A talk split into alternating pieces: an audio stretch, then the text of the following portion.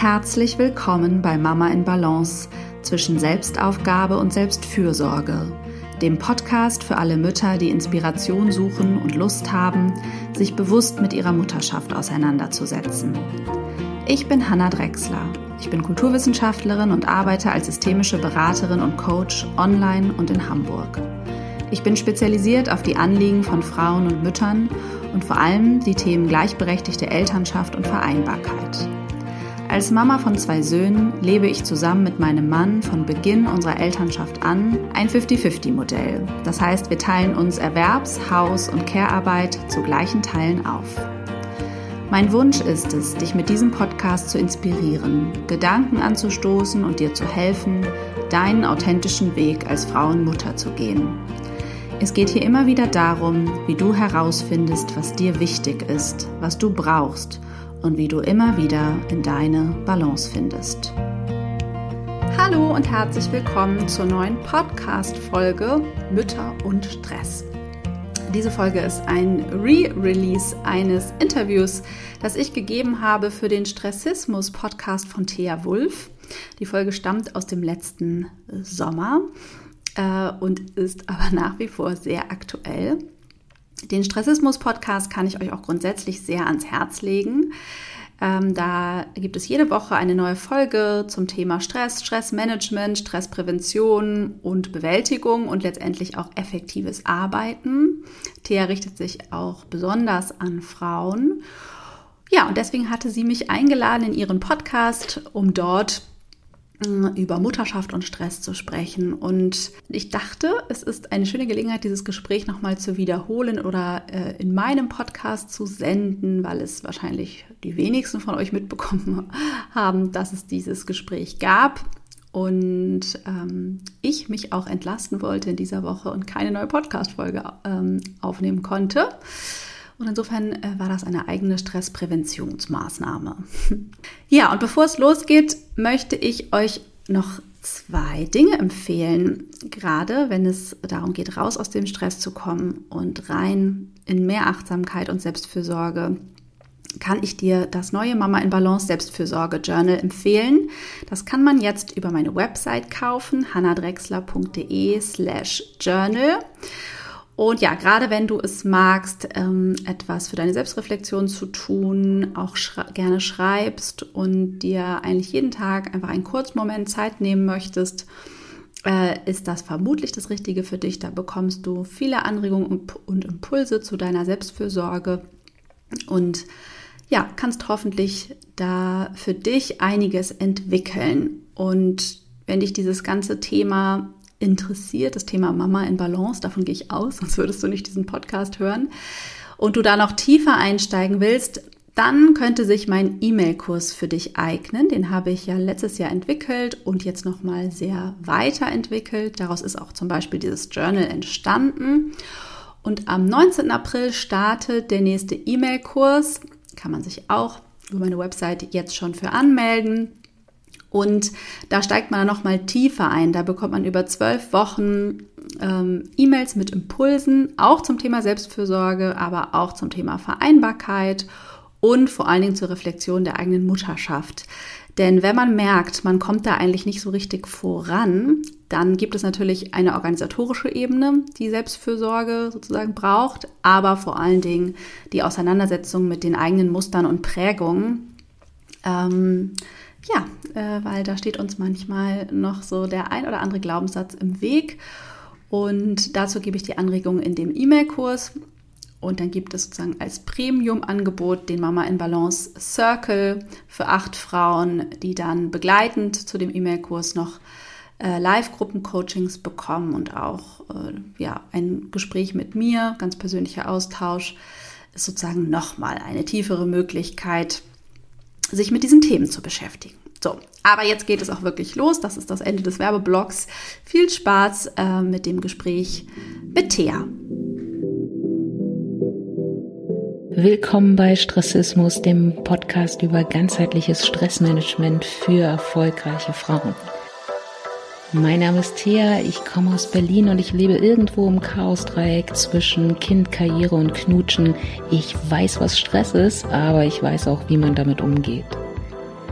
Hier geht es nicht um langes Meditieren, hier geht es um mehr Power und Achtsamkeit für dein Leben, mehr Leidenschaft und Leichtigkeit für all die vielen Ideen und Projekte, die du hast.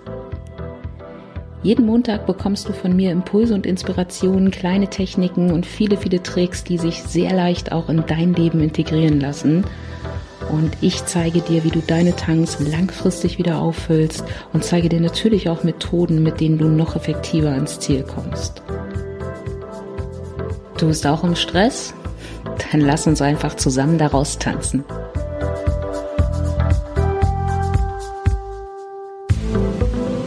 So, dann Stress pur. Mein erstes Interview hier bei Stressismus. Das heißt, ich bin ein bisschen aufgeregt, aber eigentlich nur, was die Technik betrifft, ob das alles so läuft. Ich hoffe, mein Interviewgast ist nicht so aufgeregt. Bei mir zu Gast ist nämlich heute die Hanna. Hallo Hanna. Hallo Thea. Hallo. So, und wir machen natürlich, wir starten natürlich mit einer kleinen Vorstellungsrunde, aber wir machen das ein bisschen knackiger, als man das vielleicht von anderen Podcasts hört. Ähm, ich mache ein kleines Mini-Interview, einen kleinen Fragebogen. Das heißt, ich fange immer an, einen Satz zu sagen und du bringst ihn dann zu Ende. Du bringst ihn nach mhm. Hause, mhm. den Satz, okay? Ja. Gut, dann legen wir los. Mein Name ist Hanna Drexler. Auf meiner Visitenkarte steht Da steht, äh, die Seele, wie geht's? Die Seele hat die Farbe deiner Gedanken. Oh, da reden wir noch mal darüber. Nebenbei bin ich aber auch noch Mutter. Mutter. Von Hobby Mutter. Ja, genau. Mich stresst wirklich mm, Zeitdruck. Okay. Ja, zu viele, ja, zu viele Dinge in zu kurzer Zeit. Okay. Da reden wir bestimmt auch noch drüber. Mhm. Ein Zaubermittel gegen Stress ist? Schlafen. Decke über den Kopf und weg. Ja. Der hat mich in diesen Podcast eingeladen, weil weil sie Lust hat, mal endlich mit, wieder mit mir zu quatschen. Wir hätten es nämlich viel eher äh, machen sollen. Es ist eigentlich eine Schande, dass der Podcast äh, sozusagen, wir die Begründung brauchten, einen Podcast aufzunehmen. Das stimmt allerdings, das stimmt. Das holen wir auch wieder nach. Und vor allem bin ich hoffentlich bald in Hamburg und dann komme ich dich besuchen in deinem yes. schicken neuen, in deinem schicken neuen Coaching-Raum. Yes. So, und letzte Fragebogenfrage. Diese Frage stellt mir Thea hoffentlich in dem Podcast-Interview.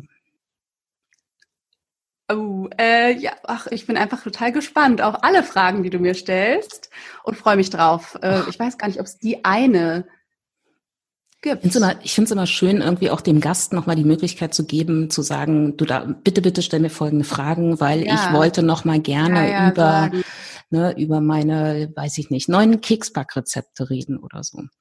Ja, Deshalb wollte ich vielleicht. Aber du, aber du, vielleicht frage ich dich zum Ende nochmal. Sind, dann, okay. dann sag ich dir Bescheid. Wenn ich sage, jetzt stell bitte jetzt. noch die Frage hinterher. Genau, genau. Ich wollte noch über, über Norwegisch Klöppeln reden. Jetzt darfst du diese Frage stellen. Genau. Okay, genau. Wir haben uns, das muss man vielleicht ganz kurz erklären, ähm, weil du gesagt hast, wir haben uns ewig nicht mhm. gesprochen. Ähm, wir haben zusammen eine Ausbildung gemacht. Ne? Wir sind beide systemischer Coach Mhm. Wir sind beide Mütter, wir sind beide berufstätige Mütter. Ähm, wir sind uns äh, erschreckend ähnlich in vielen Sachen. Deshalb könnte es auch das langweiligste Interview aller Zeiten werden. Wir geben uns Mühe, dass es nicht so ist. Ähm, genau, wir haben zusammen, wann war denn das? Haben, wann, wann haben wir Ausbildung gemacht? Es ist äh, ewig her, oder? 2017 und vielleicht auch noch 18. Ja, kann sein, dass wir uns dann noch in irgendeinem Follow-Seminar irgendwie genau. getroffen haben und so. Ja. Gut. Okay, aber es ist ewig her, aber das sollte man vielleicht vorher noch mal sagen, damit äh, klar ist, warum wir, dass wir uns eben sozusagen nicht über Instagram irgendwie kurz kennengelernt haben nee, oder so, ja. sondern, sondern so ein bisschen auch von uns wissen. Ja, ich habe bei, bei der Vorbereitung für das Interview habe ich ehrlicherweise lange nachgedacht, reden wir über Corona oder reden wir nicht über Corona, weil einerseits ist man so müde, was dieses Thema betrifft und äh, also mhm. zumindest ich bin merke, dass ich langsam so ein bisschen müde werde. Andererseits ist es natürlich auch albern, ähm, wenn wir jetzt über Mütter sprechen und ähm, Mütter und Stress sprechen und dann nicht über Corona zu reden. Deshalb würde ich gerne mhm. wenigstens zwei Fragen zum Thema Corona stellen und wenn du dann sagst, so jetzt habe ich genug, dann verlassen wir auch ganz schnell dieses Thema. Ja, alles ja. gut. Ja. Wie hast du denn die Zeit erlebt? Ja, Ja, ich glaube, oh, ich merke so richtig, ich äh, habe sie auch schon so richtig weggeschoben ein bisschen. Also ich glaube, ich bin gerade in so einer Blase ähm, dazwischen so ein bisschen gefühlt, weil mir graut auch tatsächlich schon sehr vor dem Herbst. Mhm. Ähm, genau, ich habe zwei kleine Söhne, die sind äh, jetzt eins und vier, damals erst war der Kleine noch nicht ganz eins, mhm. so, also wie auch immer, also noch in so einem, ja, nicht mehr richtig, also noch Babyalter vielleicht ja. schon. Und vor allen Dingen auch der sowieso noch nicht in der Kita. Aber ähm, ja, es war auf jeden Fall eine sehr intensive Zeit, die wir so als Familie natürlich eng zusammen verbracht haben. Ich war, wie gesagt, also ich war in so einem Zwischenstadium. Ich hatte praktisch gerade wieder angefangen zu arbeiten. Ich äh, habe das im Januar, bin ich so langsam wieder eingestiegen in eben meine freiberufliche Tätigkeit als systemischer Coach mhm. äh, für Frauen und Mütter. Und äh, dann hatte ich damit ja gerade so zwei Monate losgelegt und dann kam Corona. Ich hatte sozusagen eh reduzierte also eine reduzierte Arbeitsmöglichkeit, sagen wir mal, weil wir ja noch das Baby zu Hause haben und mein Mann arbeitet ähm, auch reduziert. Wir teilen uns eigentlich unter normalen Umständen eben Arbeit und Elternsein 50-50 auf.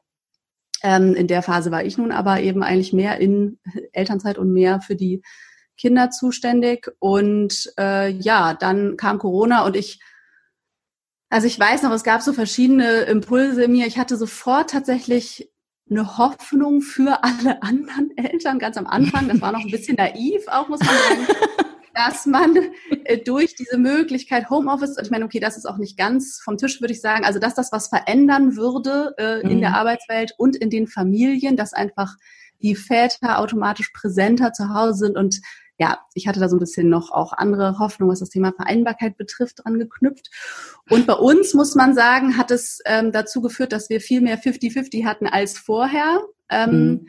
Also nicht vorher vor Corona oder vor der, also nicht vor der Elternzeit, das nicht, sondern äh, weil ich ja in Elternzeit war oder Elternzeit, Teilzeit oder wie das auch immer heißt, ähm, äh, und eigentlich so anderthalb Tage damals zum Arbeiten hatte, hatte ich plötzlich wieder äh, jeden halben Tag, weil mein Mann dann in Kurzarbeit sich selbst mhm. geschickt hat und auch äh, ungefähr 50 Prozent statt 80 Prozent gearbeitet hat. Und das war für uns ziemlich cool, muss ich sagen.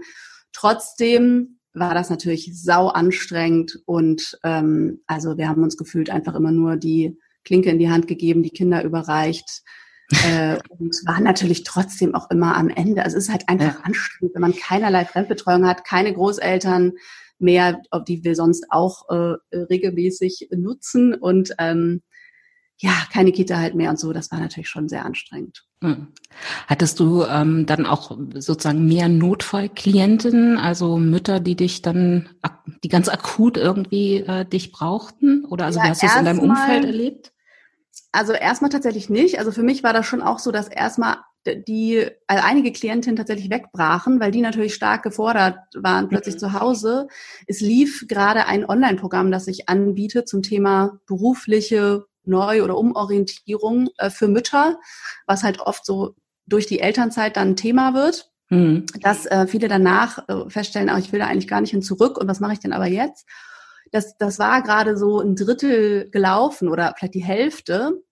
Und mit denen Müttern, also ehrlich gesagt, die waren, haben ganz viel zurückgemeldet, dass sie dann total dankbar waren, dass dieses Programm noch lief, weil sie sich so unterstützt gefühlt haben in der Zeit, obwohl sie dann eben berufsmäßig, also teilweise ihre Ziele auch nicht so erreichen konnten für sich, weil eben Bewerbungen schreiben und so irgendwie gerade nicht dran war und auch Arbeitgeber ja. irgendwie andere Sorgen hatten.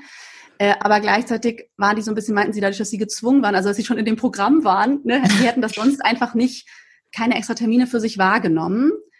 Und wir haben das dann so ein bisschen angepasst, die Abstände ein bisschen verändert und so, dass das für alle möglich war. Aber ich habe ganz klar gemerkt, dass die alle viel eingespannter waren als vorher, logischerweise, weil keine Kita, das war eigentlich vormittags angesetzt, der Termin, den wir zusammen immer hatten wöchentlich. Und ähm, Genau, andere Klientinnen sind auch erstmal weggebrochen und dann, sag ich mal, gegen Ende der Zeit wurde es ein bisschen mehr. Ich habe mir dann überlegt, was kann ich tun? Ich habe dann so einen E-Mail-Kurs entwickelt für Mütter, weil ich mich halt auch gefragt habe, wie kann ich Mütter eigentlich in dieser anstrengenden Phase irgendwie sinnvoll unterstützen? Hm. Und dann habe ich mir eben so ein recht niedrigschwelliges Angebot überlegt, weil alles andere hat man schon gemerkt, dafür gibt es keine Kapazitäten.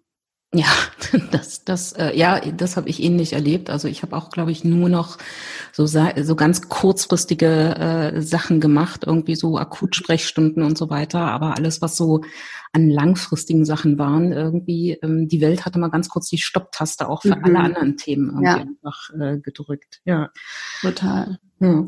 Jetzt ist, ähm, sagt man ja auch immer gerne, so eine, so eine Krise ist ja auch immer gerne ein Vergrößerungsglas für Dinge, die eh schon nicht äh, gut laufen. Und äh, ich glaube, das hat ja nun wirklich ähm, die, die Zeit auch gezeigt, äh, dass äh, sozusagen so die Aufteilung zwischen Männern und Frauen, was äh, Sorgearbeit betrifft, ähm, da scheinen wir ja doch noch ein bisschen Nachholbedarf zu haben. Zumindest äh, las man ja auch oft, und ich muss sagen, ich habe es auch im Umfeld und auch an mir selber äh, einfach auch gemerkt, ähm, den, den Großteil hatten Frauen zu schultern. Ne? Also ohne dass ich jetzt irgendwelche Zahlen parat habe, aber ähm, ich hatte selber das Gefühl und man, man hat es wie gesagt ja auch viel gelesen, was fehlt uns denn? Also jetzt unabhängig mal von dem, was wir als Mütter tun können und was du ja auch ganz äh, massiv äh, vorantreibst und was wir individuell tun können, was fehlt denn in der Gesellschaft? Was ist denn jetzt eigentlich die Lehre, die wir aus dieser Zeit ziehen sollten?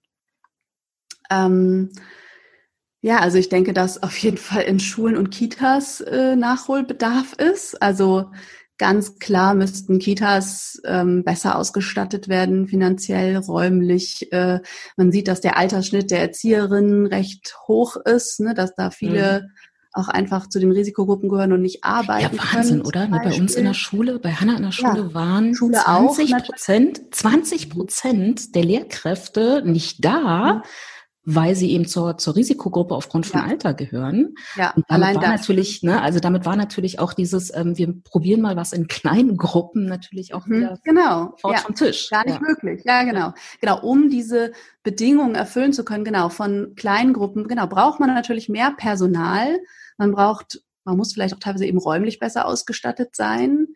Ähm, natürlich digital, was jetzt Schulen betrifft, da geht das wohl eher nicht, aber ähm, mindestens die Schulen, also es ist ja irgendwie, jetzt reden ja alle von Normalbetrieb und freuen sich und eigentlich denkt man so, Normalbetrieb, wer will denn dahin ja. zurück eigentlich? Niemand. Also es ist ja auch aufgefallen, genau, was alles nicht so gut läuft. Ähm, also ich muss sagen, genau, unsere Kita und auch das, was ich so mitgekriegt habe, es haben sich ja alle bemüht und versucht, irgendwie rauszuholen, was rauszuholen ist. Aber es gab anscheinend ja auch wahnsinnig wenig klare Ansagen von Politik. Jetzt diese leidige Schnupfendebatte bei den Kleinkindern, also oder Kita-Kindern, wo man denkt, es, es, und das habe ich vorher auch mitgekriegt, auch, ich habe auch eine Freundin, die eine Kita leitet. Also es gibt einfach keine An oder gab keine Ansagen und die mussten immer Einzelfallentscheidungen treffen und immer die Verantwortung tragen. Hm. Und das auch noch immer unter der Prämisse, dass die Eltern mit allem einverstanden sind, was bei Kitas, also Schulen, die machen, entscheiden einfach, sie kommen jetzt hier einmal die Woche von 13 bis 14 Uhr oder zweimal die Woche richtig blöde Zeit, aber muss man halt machen, weil Pflicht. Und Kitas müssen halt alles mit Eltern irgendwie Rücksprache halten. Und ja, also da, ich finde, fand der Konflikt oder durch diese Unklarheit wurde im Grunde sehr viel Konfliktpotenzial auch ähm, auf diese Beziehungsebene von Eltern und Erziehern ähm, verlagert, was halt mhm. auch, finde ich, ziemlich dramatisch ist. Also da hätte es eben auch Konzepte und natürlich, also da hätten sich einfach mal Experten zusammensetzen sollen, um, um Konzepte ähm, zu entwickeln und die braucht es ja eigentlich auch immer noch. Ähm, genau, also wenn wir eine also qualitativ hochwertigere Betreuung hätten und die personell, also der Personalschlüssel müsste ein ganz anderer sein, ähm, wäre da auch schon viel mehr rauszuholen und das braucht es natürlich auch weiterhin. Hm. Also das wäre auf jeden Fall ein ganz wichtiger Punkt, würde ich sagen. Ja, und man fragt sich auch so ein bisschen, ne, wenn man sich jetzt die Zahlen anguckt, was irgendwie in Unternehmen wie die Lufthansa gesteckt wird, dann fragt man sich doch genau. so ein genau. bisschen auch, Moment mal, hatten wir nicht ja. noch vor ein paar Monaten noch eine ganz andere Debatte? Ja, ja und das ist halt, dass man gemerkt hat, Familienpolitik hat einfach keinen besonders hohen Stellenwert und das ist ja kränkend und ätzend und so und auch einfach die das, was Frauen und Mütter erwirtschaften, scheint nicht so eine, auf das scheint man ja verzichten zu können, wenn man ne, in Kauf nimmt, dass die dann halt die Betreuung übernehmen, als seien die günstiger als die ohnehin schon schlecht bezahlten Erzieher und Erzieherinnen. Das ist mhm. ja auch irgendwie unmöglich. Und das auch Unternehmen, das wäre noch was anderes Strukturelles, finde ich. Also das habe ich auch viel zu wenig wirklich, also, oder ich habe viel mitgekriegt aus dem Umfeld, ähm, oder zu wenig mitgekriegt, dass wirklich die Väter dann auch einfordern zu sagen, so kann ich das nicht Mhm. Äh, ich brauche auch ähm, Betreuungszeit, weil ich kann das nicht alles auf meine Frau abwälzen. Oder also, ne, ich kenne echt so einige Beispiele, wo sie dann ganz früh morgens gearbeitet hat und dann nochmal so ab 16 Uhr, damit er schön die Kernzeiten abdecken kann und immer erreichbar ist. Und da denke ich mir halt, natürlich ist das eine private Entscheidung auch. Also das ist einfach, das sollten Familien einfach nicht tun. Mhm. Ähm, aber auch Unternehmen und Führungskräfte sollten das im Blick haben und ähm, ja, da ganz anders drauf eingehen, finde ich. Da gibt es schon auch einen Handlungsspielraum. Ja, und hat, glaube ich, auch ganz viel mit, mit auch der Prägung zu tun. Ne? Also ich glaube, das ist nicht nur eine, eine private oder eine rein private Entscheidung, sondern unter Umständen auch eine wirtschaftlich private Entscheidung, weil ich auch, also ich habe jetzt viel auch mit Führungskräften irgendwie in der Zeit gearbeitet, so äh, Führen aus der Ferne und Führen in der Krise und so weiter und habe dann auch immer wieder darauf aufmerksam gemacht, ne, und bitte denken Sie dran, Sie haben unter Umständen Mitarbeiter und Mitarbeiterinnen mit Familie und so weiter. Und dann kam ganz oft so, ja, ja nee, die Frauen habe ich schon im Blick. Und ich ja, dachte ja, genau. so, äh, nee, also ich meinte auch die anderen, ne? Also das ja. ist, ähm, dass, dass ein Mann sich irgendwie in einer guten Position auch hinstellen kann und genau das sagen kann, was du gerade meintest, ne? Ich brauche auch Betreuungszeit. Ja. Das ist, glaube ich, in vielen Unternehmen auch nicht so leicht. Nee, das ist eben noch zu selten, weil für die Frauen, genau das habe ich auch so wahrgenommen, für die Mütter gibt es dann Verständnis, dass die das jetzt gerade nicht leisten können, aber für die Väter eben noch viel zu wenig. Ja. ja. War das denn eigentlich ursprünglich, wenn wir mal so ein bisschen wegkommen von der Krise, auch so deine, deine Motivation, dich dieser Zielgruppe zu widmen? Oder wie bist du, ne? Du hast ja den schönen Podcast äh, Mütter zwischen, äh, ähm, oh Gott, jetzt habe ich schon vergessen. Ich Selbstaufgabe und Selbstfürsorge. Genau, ja. Selbstaufgabe und genau, Mütter in Balance. Da muss ich immer. Mama in Balance, genau. Mama ja. in Balance, da muss ich immer an mich selber denken, weil ich immer so, weil ich so kugelrund war, als ich schwanger war und immer irgendwie in Gefahr gelaufen bin, vorne über zu kippen und da denke ich immer dran, Mama in Balance. ähm, nee, aber war das sozusagen deine ursprüngliche Motivation, diesen Podcast, beziehungsweise auch sozusagen ja das, wie du dich aufstellst als Coach zu machen? Ja, also der Podcast kam viel später. Ähm, zuerst habe ich halt, diese Zielgruppe ist, ist mir einfach so ein bisschen zugelaufen, kann man sagen. Aber, oder es ist, ist es, glaube ich, schon auch irgendwie meine Berufung, mit dieser Zielgruppe zu arbeiten. Also das ist jetzt auch nicht Zufall. Ähm, aber hat, ich habe es ein bisschen gebraucht, bis ich erkannt habe, dass das so mein Herzensthema auch ist. Ähm, weil ursprünglich war das erstmal eine rein private, also dieses Thema 50-50 und dass ich mich damit beschäftigt habe, wie kann man eigentlich gleichberechtigt Eltern sein, das lief erstmal total privat aus dem eigenen Mutterwerden heraus. Und dann ähm, kam nur leicht versetzt eben die Coaching-Ausbildung und erste Klientin und dann stellte sich eh schnell raus, es irgendwie auf jeden Fall mit Frauen zu arbeiten. Und dann äh, war das äh, irgendwie äh, augenscheinlich, dass besonders die Mütter ähm, ja mit einigen Themen kommen und dass die alle auch zusammenhängen und dass das ganz viel damit zu tun hat, dass die Mutterrolle einfach in einem Umbruch ist, würde ich mal sagen, oder einfach die Bedürfnisse der Mütter nicht mehr mit den Strukturen, die wir so vorfinden, zusammenpassen. Und dass das einfach ein großes Spannungsfeld ist und ja, wir glaube ich auch in so einem, ja, hoffentlich jedenfalls nochmal so Wandel von Strukturen eben sind oder dass es wieder losgeht, dass uns auffällt, hier ist was äh, gerade nicht mehr okay für die Bedürfnisse unserer Zeit. Und das führt eben zu ja, Themen und Veränderungswünschen bei den Müttern.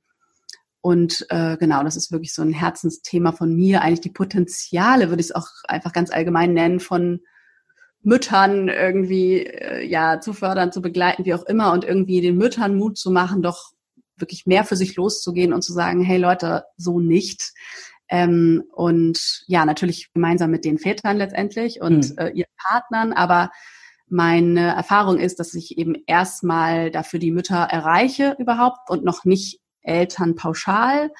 Väter haben natürlich auch zunehmend das Bedürfnis, äh, Zeit, mehr Zeit mit ihren Kindern zu verbringen, aber ich glaube, sie, es ist eher so, dass sie eben über ihre Partnerin darauf aufmerksam gemacht werden und mhm. dass die das eher einfordern müssen, damit es passiert.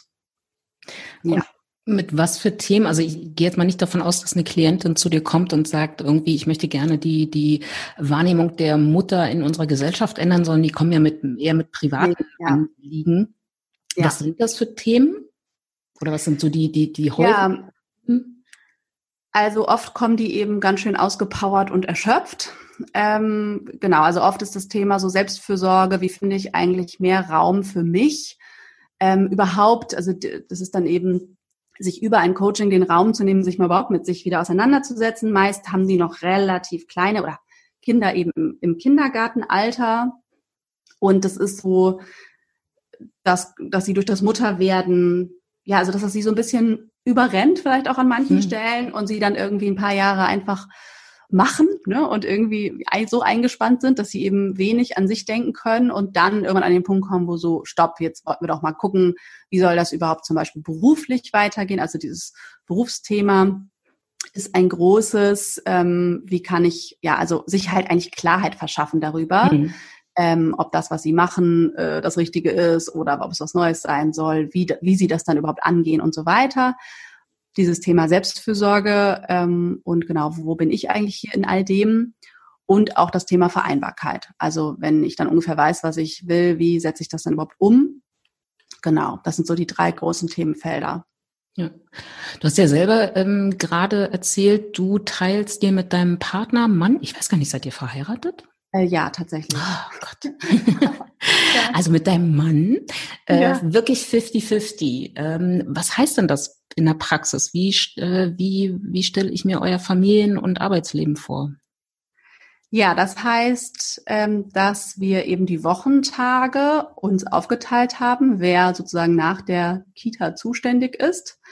Ähm, und dass wir das eben teilen. Mhm. Und ist sozusagen das, der, der, das strukturell würde ich mal sagen, so das stärkste 50-50, wenn man so von außen betrifft. Ne? Das, also jeder arbeitet zwei lange Tage und ähm, hat zwei halbe und dann gibt's also, ja, so ein bisschen kompliziert. Ich, meistens habe ich drei Nachmittage und dafür arbeite ich aber samstags vormittags. Äh, so, ne, genau. Und äh, dann betrifft das natürlich, wenn man kleiner noch reinzoomt, auch noch ganz viele andere Aufgaben im Haushalt, sag ich mal. Also wir ja, haben so unsere Verantwortlichkeiten für die tausend Dinge, die man tun muss, damit das Leben am Laufen bleibt und die Kinder äh, angezogen, ähm, gewaschen und ich weiß nicht, äh, geputzt, ähm, durch das Leben gehen. Äh, da haben wir ja verteilt, äh, wer was macht und wirklich dafür fest zuständig ist. So Stichwort Mental Load, äh, um den irgendwie möglichst gering zu halten, beziehungsweise äh, fair zu verteilen. Gering ist der bestimmt nicht. Aber dass wir den eben beide haben, ach, Arzttermine und also du weißt ja, es gibt ja tausend Dinge, ähm, die man eben aufteilen kann, wer für welches Kind zum Beispiel zuständig ist oder so. Und da haben wir jetzt auch nicht, also das, äh, ja, wir, haben, wir zählen das gar nicht total aus oder so. Wir schreiben jetzt keine Zeiten nach Minuten oder sowas auf. So streng sind wir jetzt auch nicht. Aber ist ja auch, ne, also so, dass man halt klar ist, jeder hat da etwa gleich viel zu tun natürlich auch mal nach Lebensphase, wenn ich eine ganz stressige Phase habe, macht mein Mann auch mal was von mir und umgekehrt. Ne? Also wir sind da schon ein Team und äh, jeder hat eben aber feste Aufgaben, feste Betreuungszeiten und wir machen auch, ja, wir sind da schon sehr organisiert, so Wochenplanung.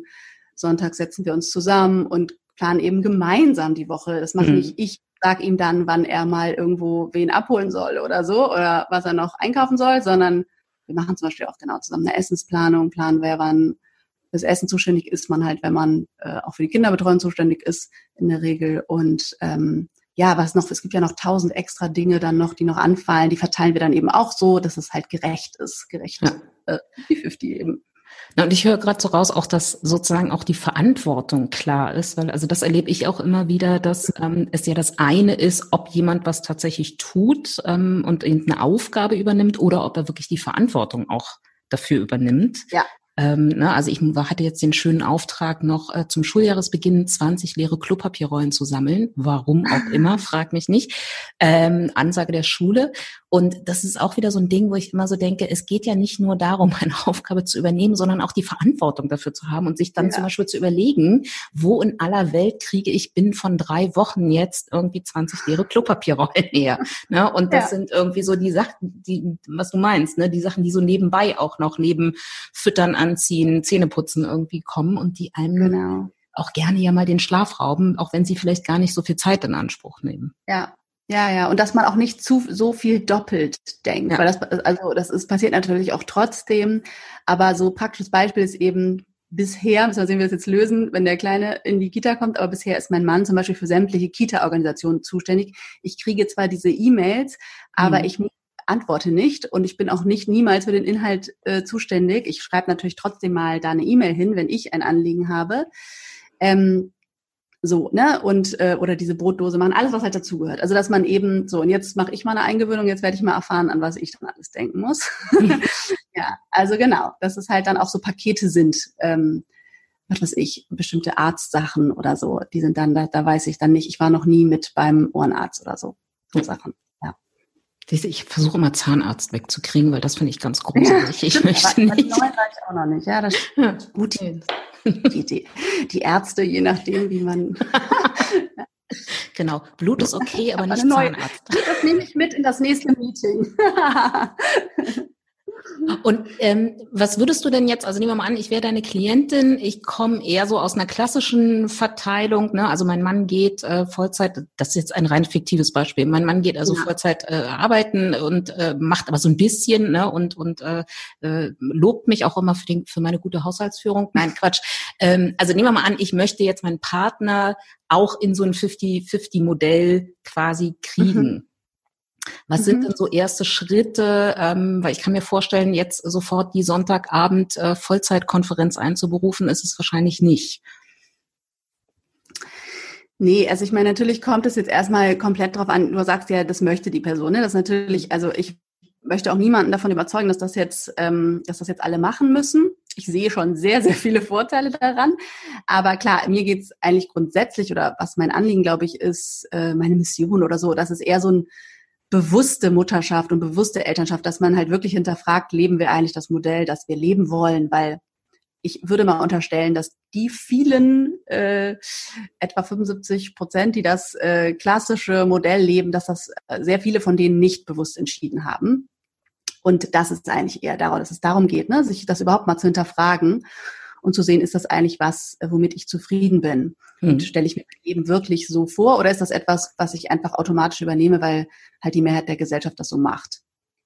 Ähm, Genau, und wenn man dann äh, für sich klar hat, dass das etwas ist, was man will, naja, dann sollte man wohl mal das Gespräch mit dem Partner suchen. Ne? Und dann ist ja die Frage, wie ist die Arbeit bis jetzt verteilt? Wirklich ist es so ganz klassisch, äh, sie arbeitet Teilzeit 20 Stunden oder 50 Prozent roundabout und er Vollzeit.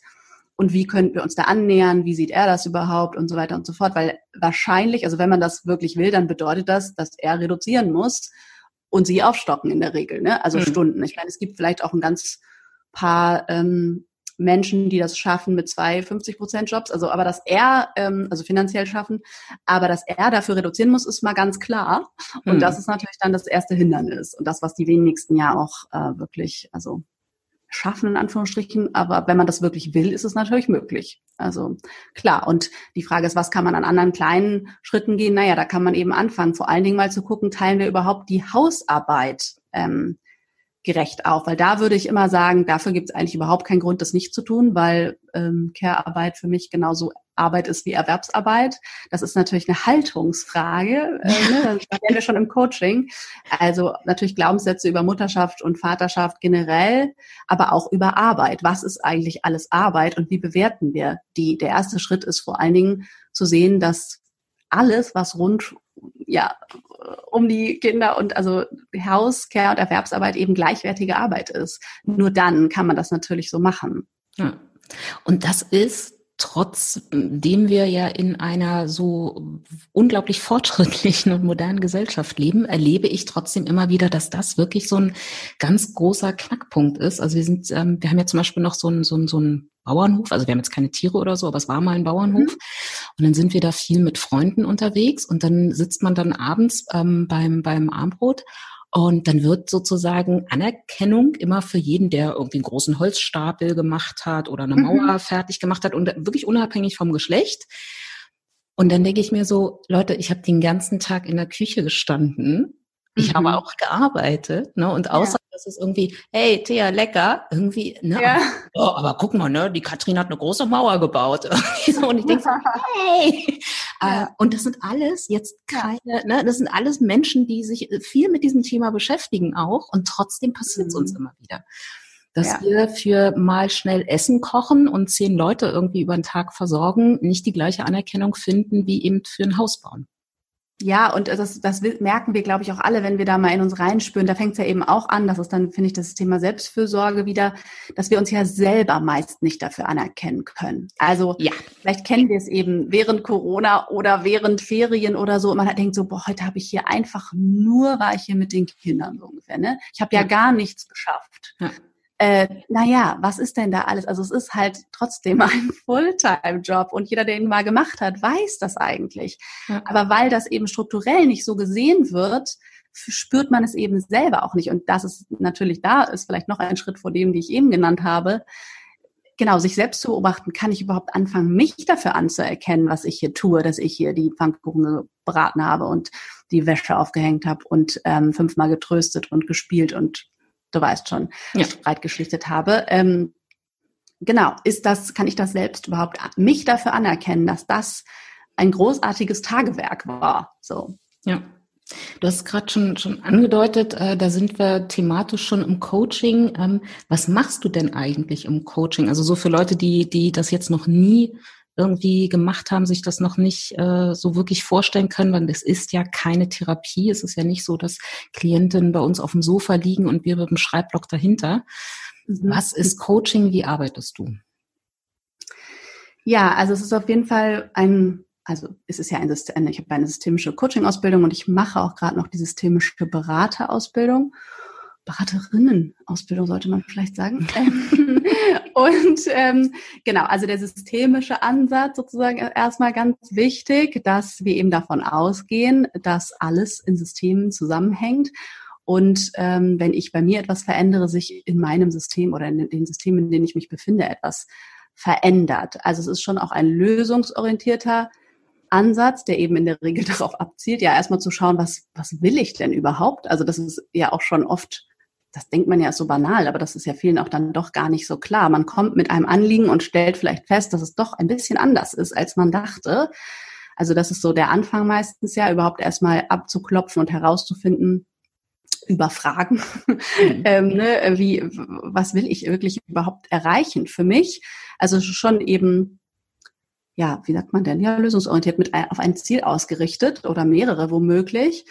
Ähm, und dann, also ich sehe mich da einfach so als Begleiterin. Ich habe oft ähm, dieses Bild einer Wanderung tatsächlich, dass ich mir so vorstelle oder das sage, gebe ich den Klientinnen auch oft mit, ähm, dass wir uns eben vorstellen, wenn du jetzt, wenn du jetzt einen neuen ähm, Weg gehst, den noch nie gegangen bist, dann hast du vielleicht wie so einen Bergführer, aber ich bin kein Bergführer, der jetzt irgendwie vor dir geht und immer sagt, hier lang, hier lang, hier lang, sondern ich laufe eher hinter dir. Also wir würden vielleicht erstmal dich überhaupt ausstatten, was muss dann überhaupt in deinen Rucksack rein, was nehmen wir überhaupt mit, je nachdem, wo wir halt hingehen und dann ähm, gehst du vor und wenn du mal gar nicht weiter weißt, ähm, drehst du dich um und darfst fragen, so ungefähr, weil ich bin den Weg schon öfter gegangen und so. Also eher so diesen, es ist ja mehr eine ähm, Begleitung des Prozesses, ne, diese Veränderungsprozesse, die habe ich jetzt eben schon häufiger begleitet.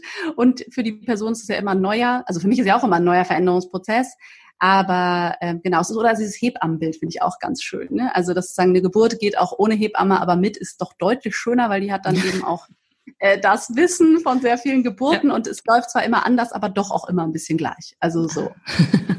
Ich finde das auch sehr schön mit dem, mit dem Bergführer. Ich laufe hinter dir, dreh dich einfach um, wenn du eine Frage hast. Gibt so Sicherheit, ne? Ich glaube, ja, das ist auch das, was dann viele merken und was man ja auch selber, ich meine, ich habe ja selber schon auch viele äh, Coachings als Coachie sozusagen ähm, mir gegönnt. Und ähm, dieses, dass man einfach schneller ist, finde ich. Es ist ja zwar so effizient, aber ich finde das auch wahnsinnig ähm, befriedigend irgendwie, auch ne, aus dieser anderen Perspektive, dass ich irgendwie weiß, ah, ich, ähm, also die Wahrscheinlichkeit, dass ich die Lösung finde, die mir wirklich entspricht, ist, ist einfach höher, weil ich diese, mir diese Begleitung suche und nicht den Weg so blind mich durchtaste ja. und so. Ähm, jemand von außen sieht einfach andere Dinge. Ist ja auch ganz logisch. Wenn man so zweit geht, ist es einfach einfacher als alleine. Also ja. ja. Ja, und der von außen stellt natürlich vielleicht auch nochmal Fragen, die ich mir vorher gar nicht gestellt ja. habe oder wo ich im Vorfeld ja. schon dachte, ich kenne die Antwort und dann plötzlich feststelle, ach nee, Moment mal, da gibt's ja drei verschiedene Antworten, die möglich sind. Vielleicht ist die Total. bisherige Antwort ja gar nicht meine. Ja, total. Und das ist auch das, was du eben meintest, dass die Mütter natürlich nicht kommen mit der Idee, sie hinterfragen jetzt ihr Mutterbild, aber meistens kommt läuft auch darauf hinaus. Ja. Also, dass man dann halt erst merkt, wow, dieses Thema, das du da hast, hat übrigens da und damit auch zu tun. Also, dass man dann nochmal ein anderes Bild auch sieht, als man das eben alleine gesehen hätte. Ja.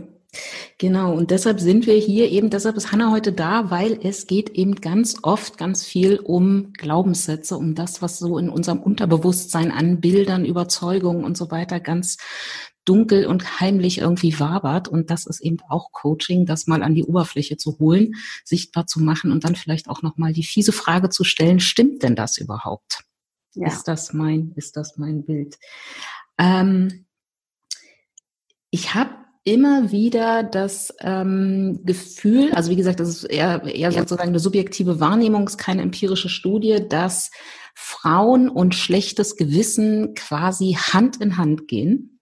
Hm, ja. Ähm, ich habe, ich habe heute nochmal beim, beim äh, Mittagsspaziergang nochmal drüber nachgedacht. Ich kann mich an keinen männlichen Klienten erinnern, bei dem ich mal dieses Thema hatte. Ich bin zu wenig für andere da. Ich bin zu wenig im Büro, ich bin zu wenig für meine Kinder da, meine Kinder gucken zu viel iPad, weil ich keine Zeit habe und, da, da, da und so weiter. Also dieses, diese Form von schlechten Gewissen. Ich kann mich wirklich nicht dran erinnern, dass ich einen männlichen Klienten äh, mal hatte mit diesem Thema. Wenn da draußen jemand ist, ruft mich gerne an. Äh, würde ich spannend finden. Aber es ist für mich, irgendwie ist es ein Frauenthema. Mhm wie, und ich kenne es an mir persönlich übrigens auch, ähm, du wahrscheinlich auch, ähm, dieses, ähm, ich bin nicht ich bin nicht gut genug, das nicht, sondern ich bin nicht für den anderen gut genug. Ne? Ich bin nicht mhm. ausreichend oder so. Ähm, und dass man sich so überlegt, oh Gott, ne, ich hatte das jetzt auch in der, in der Corona-Zeit, ne, dass ich so gedacht habe, meine Fresse, der Medienkonsum meines Kindes äh, steigt natürlich mhm. rapide an, mhm. was aber dann auch wieder, oh Gott, was soll ich tun und hm, und so weiter. Was mache ich gegen schlechtes Gewissen? Weil schlechtes Gewissen ist natürlich auch ein wahnsinniger Stressor einfach. Ja. Ja, wie du sagst, ein Glaubenssatzthema und vielleicht einfach genau die Ursache ist natürlich, dass es ein sehr überhöhtes Mutterbild gibt und äh, nicht so ein überhöhtes Vaterbild. Und ähm, dass der oder sagen wir mal so, der das die Überhöhung des Vaterbildes ist halt der Ernährer zu sein und die Überhöhung des Mutterbildes ist aber permanent für die Kinder da zu sein und eben niemals das iPad anzumachen oder nur mit absolut pädagogisch wertvollen lehrreichen Inhalten. ähm, und die es ja glaube ich, ne? so viel muss man ja sagen. Es gibt auch, ja genau, absolut. Also ich meine, ich glaube auch genau, in Sachen Medienkonsum sind wir alle. Also da weiß ich jetzt, genau, was unsere Glaubenssätze zu Medien betrifft, habe ich noch nicht so lange drüber nachgedacht, muss ich sagen. Aber da, genau, das ist wahrscheinlich nochmal ein extra Thema, weil ich glaube auch, da darf sich auch was verändern. Ähm, äh, aber, äh, also ist sicherlich in Deutschland auch speziell, aber egal. Also da sind wir, glaube ich, eh noch ein bisschen hinterher. Aber ähm, genau, was mache ich dagegen? Also sich eben das, ich glaube schon, dass natürlich dazu gehört, dass sich das bewusst zu machen, also sich klar zu machen, okay, wo kommt das überhaupt her? Also womit hat das zu tun? Ist es wirklich eigentlich meine persönliche Überzeugung oder ist das eben wahrscheinlich eine, die ich übernommen habe und ähm, die mir so aufgedrängt wird, dass selbst wenn gar keiner zuguckt, ich trotzdem deswegen äh, ein ganz schlechtes Gewissen habe. Es ist ja so ein bisschen wie den gekauften Kuchen mitzubringen und nicht den selbstgebackenen oder so. Das ist eben wenn das ein Vater machen würde, würden alle sagen, wow, der hat überhaupt Kuchen mitgebracht. Und äh, bei der Mutter wäre das halt so, also ihr wisst schon, in bestimmten, oder du weißt schon, in bestimmten ja. Ähm, ne, Kreisen zumindest wäre das so ein bisschen wie, oh, sie hat nicht selbst gebacken. ähm, oder Mensch kann die gut backen und keiner merkt, das kann auch passieren. Ähm, genau, aber das hat eben was mit diesem Mutterbild zu tun und das ist eben, da hilft nur durch diesen Schmerz letztendlich, der dahinter liegt, durchzugehen, ne? sich dem zu stellen und sich zu fragen, welche Mutter will ich denn überhaupt sein? Will ich mir das die ganze Zeit antun? Will ich jedes Mal diesen Stress haben? Ähm, oder wie viel, was auch, also wo bin ich denn hier? Ne? Äh, mhm. Ist das sozusagen, wenn ich mich nicht um gut um mich kümmere, kann ich mich auch nicht gut um meine Kinder kümmern? Und ähm, ja, also loslassen ist natürlich das Thema und sich eben das fragen, wie viel Abstriche mache ich und bin ich bereit zu machen, weil ich mir selbst auch wichtig bin. Also dahinter steckt ja eigentlich äh, ja etwas über sich selbst, ne? dass man ja. das etwas sich nicht erlaubt eben oder diese Auszeit sich, was weiß ich, angenommen, man macht das iPad an, damit man mal in Ruhe den Kaffee trinken kann oder in Ruhe was auch immer tun kann, ähm, dann ist das ja eigentlich, weil man es sich selber nicht zugesteht. Und ja, damit könnte man sich dann ausführlicher beschäftigen, warum das so ist. Ja, und ich kann nur jedem da draußen sagen, es ist so wichtig und es kann so viel ändern. Also weil ich habe zum Beispiel mich in den Anfängen meiner Mutterschaft, ähm, ich war ja sehr schnell mit, äh, mit dem Vater des Kindes auch getrennt und habe mich dann dabei erwischt, dass ich den wirklich nur sozusagen zeitlich angefragt habe, wenn ich ähm, was arbeiten musste und mhm. tatsächlich nie irgendwie gesagt habe, hey Matti, kannst du mal, kannst du mal Hanna übernehmen? Ähm, ich würde gern mit einem Freund weggehen. Das war mhm. dann so, so schon, oh Gott, Ne? Also beziehungsweise nee, äh, keine Ahnung, was nicht erlaubt sozusagen. Genau. Ja. Ne? So, äh, also ne, man darf sozusagen quasi einen Babysitter hinzuholen beziehungsweise den Vater des Kindes hinzuholen, wenn man arbeitet, aber doch nicht um mhm. Spaß zu haben irgendwie. Und ja, dann, ja. da bin ich auch tatsächlich wirklich äh, äh ins Coaching gegangen, weil dann ta das tatsächlich auch der Konflikt mit dem Vater war, der ein großartiger Vater ist und der ganz viel da ist. Ähm, der aber auch wirklich selber gesagt hat, Thea, du musst es doch auch zulassen, dass ich da mhm. sein kann und du musst ja. auch, ich kann ja nicht aus der Entfernung auch riechen, wann du es brauchst. Ja, ja das war ähm, und das hat echt eine Menge, eine Menge geändert und ähm, also ich meine, wir sind weit von dem 50-50-Modell entfernt, muss ich zugeben, äh, was ich aber zum Beispiel auch gar nicht schlimm finde. Also mhm. da bin ich auch zum Beispiel eher irgendwie, dass ich so sage, nee, ähm, ich möchte meinem kleinen Kontrollwahn auch ein mhm. bisschen frönen. Ich brauche ja. ich brauche die Übersicht über das Gesamtsystem. Das ja. ist, äh, ja. Aber hast du ja auch gesagt, jeder, jeder wie er möchte. Und ähm, es gibt ja auch Frauen, ähm, und auch das finde ich völlig in Ordnung, die sagen so, nee, ich will gar nicht arbeiten. Ja, ja, genau. Also klar. das, äh, das finde ich eigentlich so den, den, den schönsten Ansatz, irgendwie zu sagen, okay, wir leben eigentlich in einer Zeit, wo jeder rein theoretisch zumindest machen könnte, wie er wollte. Absolut, genau. Solange es eben, das, das meine ich ja eben, eine bewusste Entscheidung ist, ne? Ja. Weil, und vor allem langfristig gedacht. Was ich beobachte ist, dass man doch sehr, das sehr romantisiert, das Kinderkriegen ja. Und eben so ein bisschen als Krönung der Liebe und dann erstmal nur diese Babys und alles ist rosa-rot und wir wissen halt oder und wir wissen nicht so wirklich, worauf wir uns eigentlich einlassen und was es auch für andere Seiten gibt und auch was dann vielleicht nach ein paar Jahren auch ist und ob das wirklich dann die Entscheidung ist. Also weil das kann ja dann auch Konsequenzen, ne, wenn ich jetzt gar nicht arbeite für viele Jahre mhm. und dann muss ich eben auch bereit sein, die Konsequenzen zu tragen. Mhm. Und das sollte man sich eben früh fragen.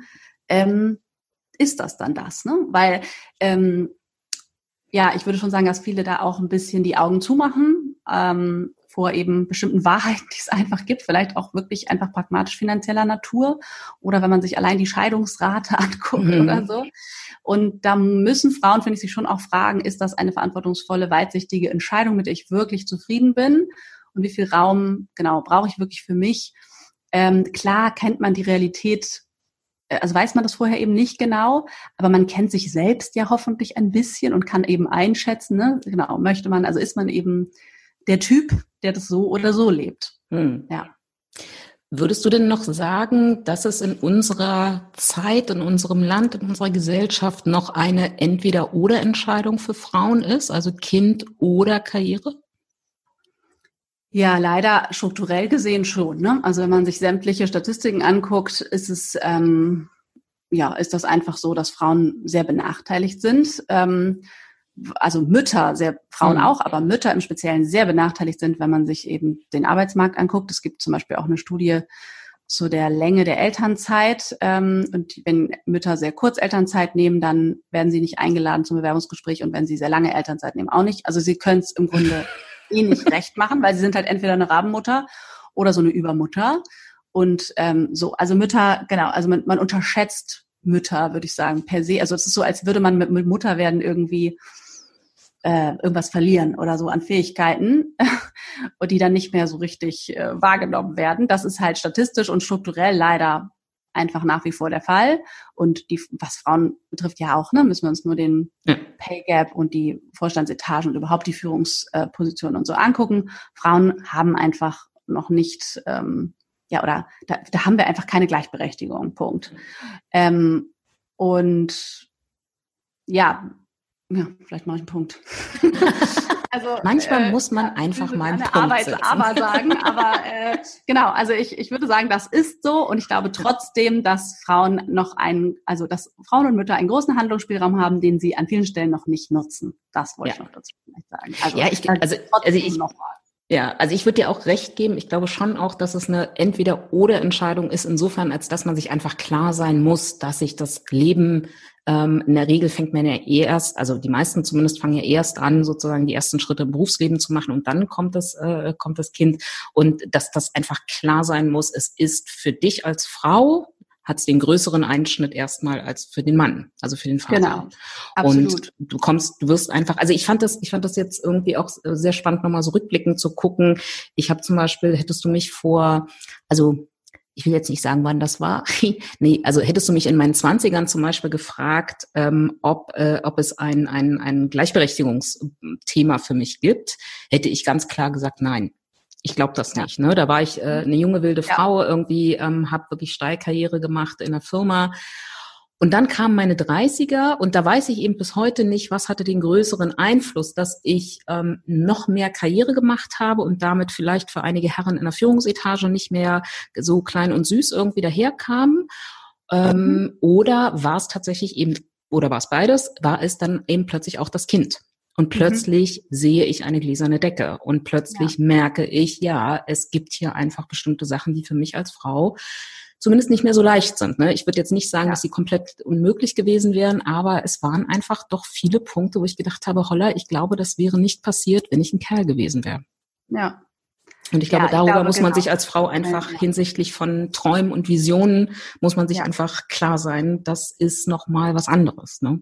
Absolut. Und ich glaube halt, wenn man aber, also das, ich lebe es ja selber, also ich sehe ja, dass ähm, gut, jetzt äh, ist es auch eben Selbstständigkeit und so weiter auch sicherlich anders, als wenn ich jetzt, ne, also das, das ist auch nochmal, hängt so ein bisschen noch an, ne, genau, habe ich jetzt äußere Strukturen, also wo ist die gläserne Decke bei mir sozusagen, ne? Das ist ja auch die Frage, was versteht man überhaupt unter Karriere und mhm. berufliche Erfüllung. Ich würde auf jeden Fall sagen, man kann beruflich erfüllt und Mutter sein.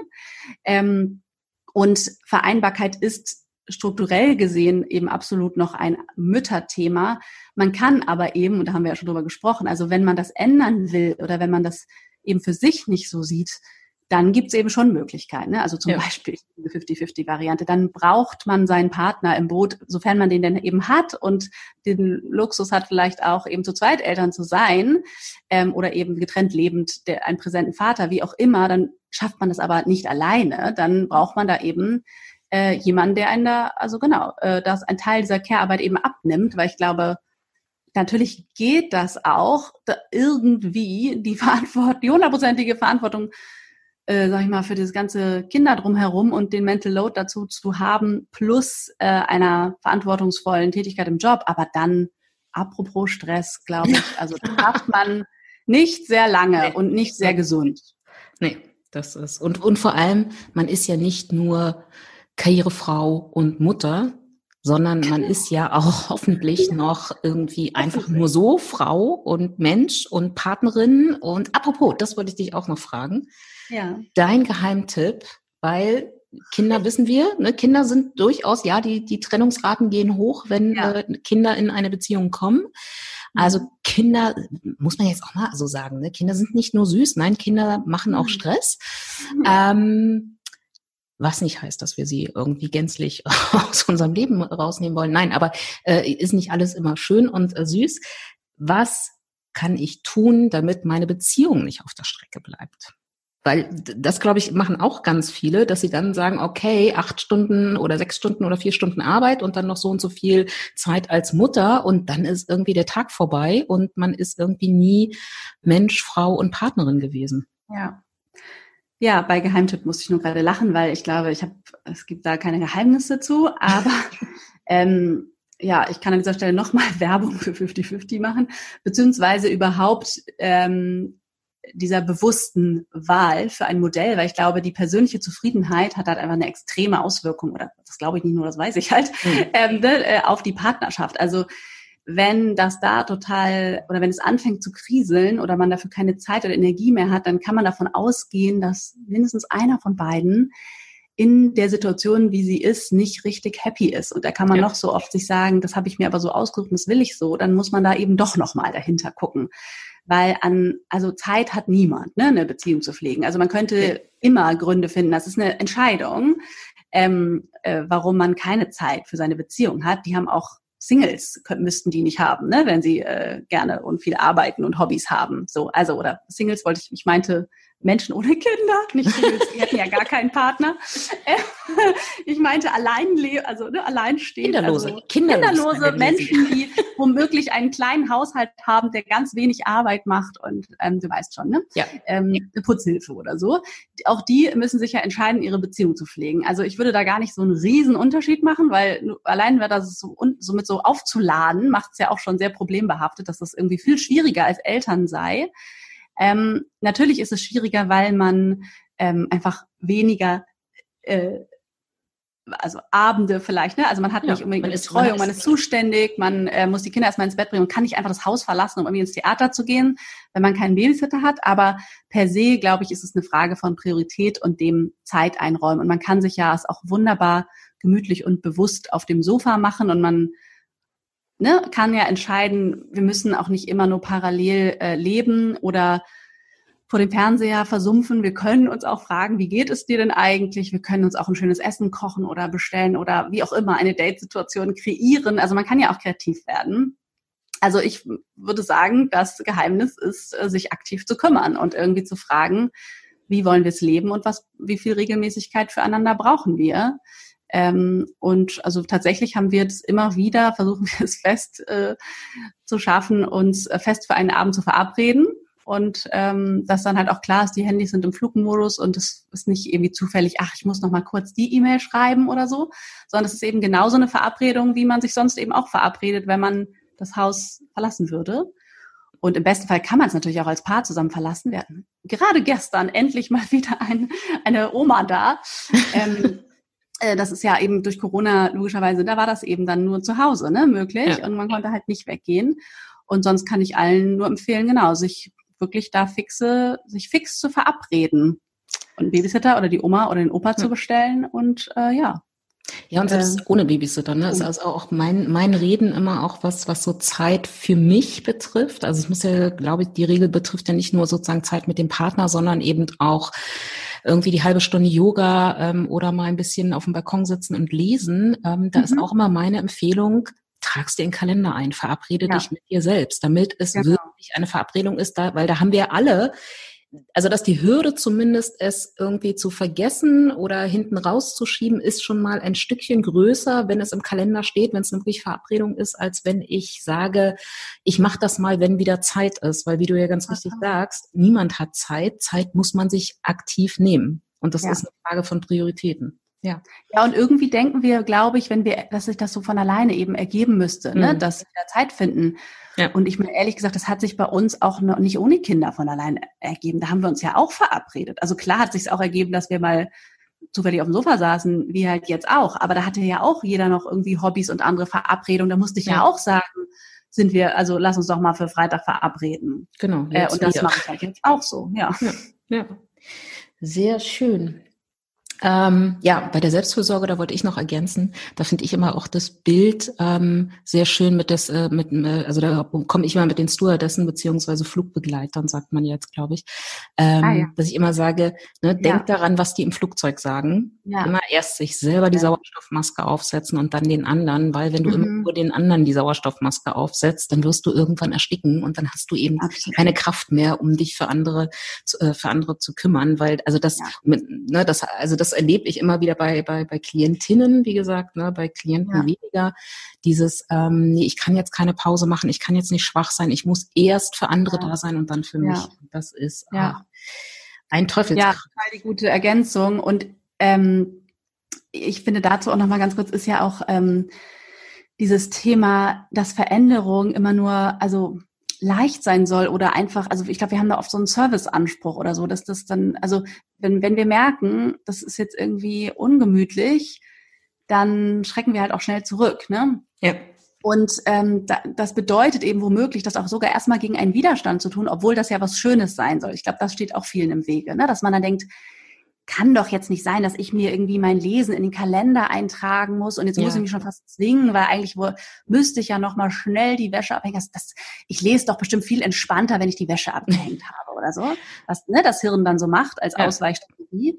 Und also das finde ich auch nochmal, dass es sich eben gar nicht gut anfühlen muss am Anfang. Man kann es auch anfangen und ja, es wird dann schön. Ja, also, es, ja. es ist, glaube ich, so ein bisschen wie Joggen lernen. Ne? Am Anfang irgendwie quält man sich und heult mhm. und, und so weiter. Und irgendwann soll ja angeblich nicht, dass ich das jemals gespürt hätte, aber irgendwann soll ja angeblich so ein Glücksgefühl sich beim Joggen irgendwie einstellen.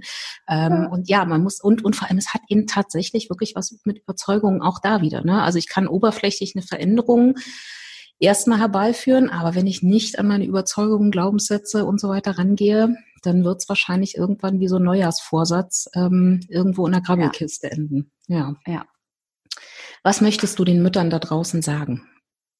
Hm, ja, dass sie sich äh, um sich kümmern sollen tatsächlich. Ne, das passt gut. Also ja, dass sie wichtig sind. Also das ist ja eigentlich genau das, dass, dass sie eben so gelernt haben oder dass interessanterweise mit dem Mutterwerden dann dieser Glaubenssatz aktiv wird. Ähm, ich bin plötzlich nicht mehr so wichtig. Jetzt sind die anderen wichtiger. Mhm. Und das, wie du sagst, das ist sicherlich ein per se weiblicher Glaubenssatz, aber eben dann bei Müttern nochmal so, da kriegt er nochmal so einen richtig Fahrt irgendwie. Ähm, dann geht's in diese Selbstlosigkeit und, und gleichzeitig aber so viel Frust. Und das ist auch so schade, weil das macht ja auch nicht nicht so richtig schön und angenehm für alle. Ne? Also jemand, mhm. der eigentlich eben gestresst und frustriert ist, aber immer irgendwie dabei eigentlich lächeln soll und immer gerne das für die anderen machen soll und dann vermutlich regelmäßig explodiert, weil es irgendwie, ja, eigentlich so mit so viel Widerständen auch verbunden ist dann nach einer Zeit.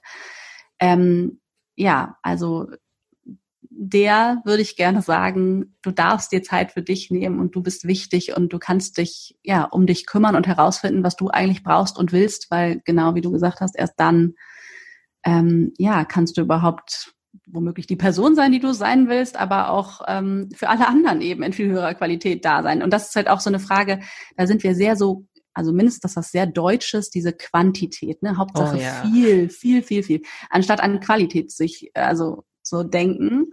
Und, und das, ich, ich, also ich würde mich da auch noch nicht mal selber von ausnehmen, obwohl ich mich ja jetzt schon lange damit beschäftige und immer wieder und intensiv, merke ich das ja bei mir auch, dass wenn ich jetzt irgendwie meine Arbeit plane, äh, wenn jetzt mein kleiner Sohn auch in die Kita kommt, mich dann zu fragen, ja, ist das jetzt okay, dass ich die so viel oder wenig, wer bewertet das eigentlich, mhm sehe. Ne? Und ähm, klar, das ist sozusagen, dass mein Mann sieht die sozusagen die Kinder verhältnismäßig viel und ich verhältnismäßig wenig. Wir sehen sie aber genau gleich viel. ähm, ja. ja, aber du bist eine Frau. Genau. Du bist eine ja. Mutter. ja. Ich habe tatsächlich, ähm, obwohl ich immer sage, irgendwie, das ist hier der Podcast für äh, über ganzheitliches Stress, Stressmanagement für erfolgreiche Frauen, habe ich trotzdem tatsächlich männliche Hörer. Du hast jetzt also wow. die Chance, ja, Wahnsinn, oder?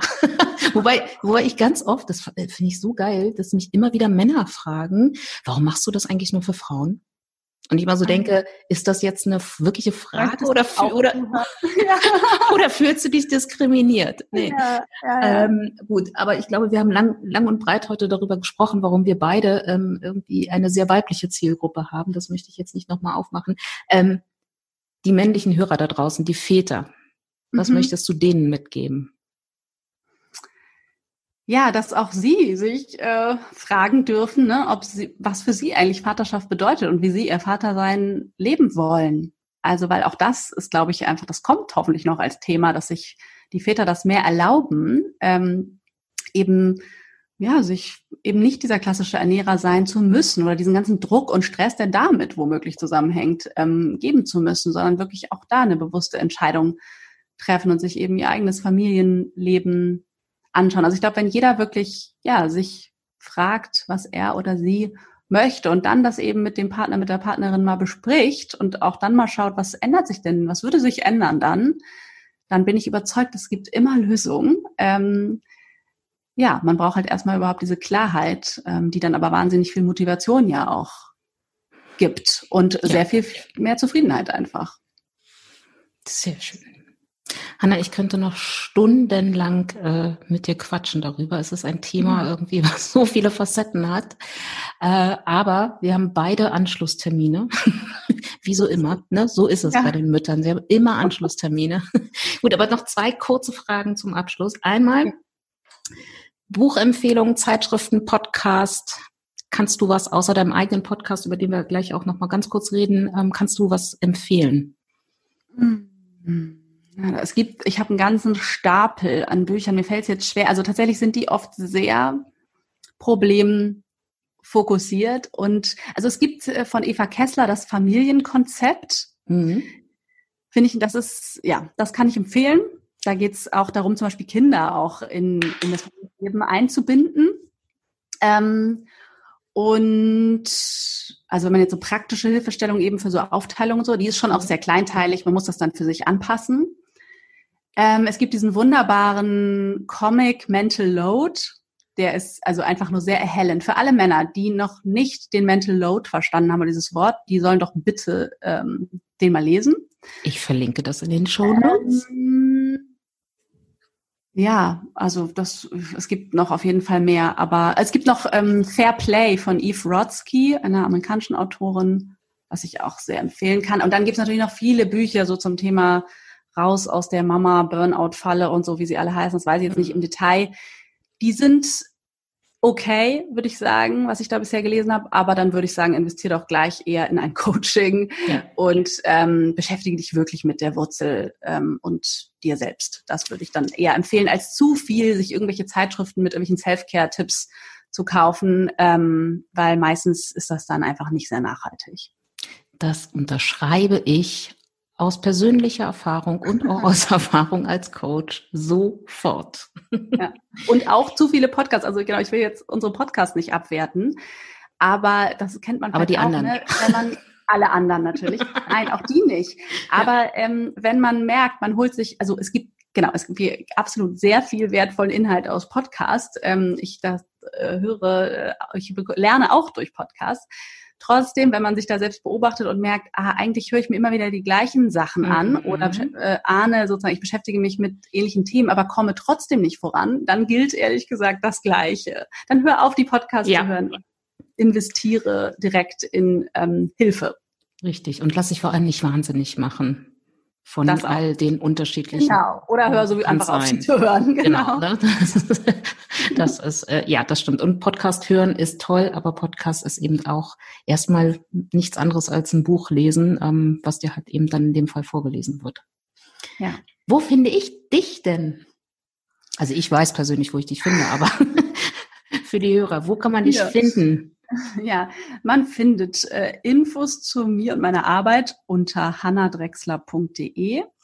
Drexler wie der Tischler mit, also wie der Beruf. Das, das schreibe ich alles noch in die Show Notes rein. Das genau. Und bei Instagram bin ich äh, relativ aktiv, ähm, hanna.drexler.coaching. Und ich habe eben, wie du schon betont hast, auch einen eigenen Podcast, der heißt Mama in Balance zwischen Selbstaufgabe und Selbstfürsorge. Genau, da erscheint dienstags alle zwei Wochen eine Folge. Jetzt ist gerade Sommerpause, aber es geht dann im August weiter.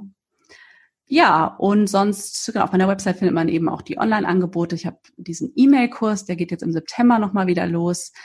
Das Online-Programm zum Thema berufliche Klarheit startet im Oktober wieder und sonst gebe ich eben Einzelcoachings in Hamburg.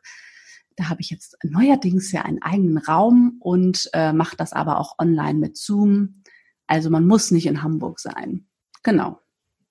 Sehr schön. Ja, auf deinen, deinen Raum hätte ich natürlich jetzt auch nochmal erwähnt, weil da bin ich ja sehr, sehr neidisch. Das, äh, den habe ich ja nur bei Instagram jetzt gesehen. Wirklich ja, sehr, sehr auch schön. Noch gar nicht glauben. Ah. Dass du wirst ja. endlich ein Arbeitsort.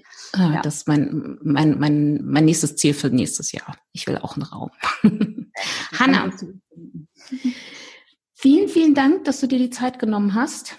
Vielen, vielen Dank, dass, du, dass, du, hier warst, äh, auch, wenn, mhm. auch wenn nur virtuell. Ich hoffe, dass wir uns ganz bald hören und sehen, vielleicht auch. Und ja. äh, dann können wir das alles, was wir jetzt hier nur anreißen konnten, auch ein bisschen ausführlicher noch weiter ausdiskutieren. Das machen wir. Da freue ich okay. mich. Okay. Auf jeden Fall ganz viel, viel Spaß und ähm, ja, also ich höre deinen Podcast auf jeden Fall. Danke Bis dann. Dir. Tschüss. Tschüss. So, das war das Gespräch mit mir in Theas Stressismus Podcast. Ich hoffe, das war interessant und inspirierend für dich. Und wenn du eben tiefer einsteigen willst in die Auseinandersetzung mit dir selbst und vielleicht eben deinem Stress bzw. weniger Stress, dann schau dich auf meiner Website hannadrexler.de um. Vielleicht ist das Journal was für dich oder der E-Mail-Kurs bzw. der Mama in Balance Circle. Ähm, ja, ich freue mich, wenn da das ein oder andere passende Angebot eben für dich dabei ist. Und wie immer freue ich mich, wenn du diesem Podcast eine Bewertung bei iTunes hinterlässt und vielen anderen Müttern äh, von dem Podcast berichtest. Ich wünsche dir eine ganz, ganz schöne Woche und bis zur neuen Folge am nächsten Dienstag. Alles, alles Liebe.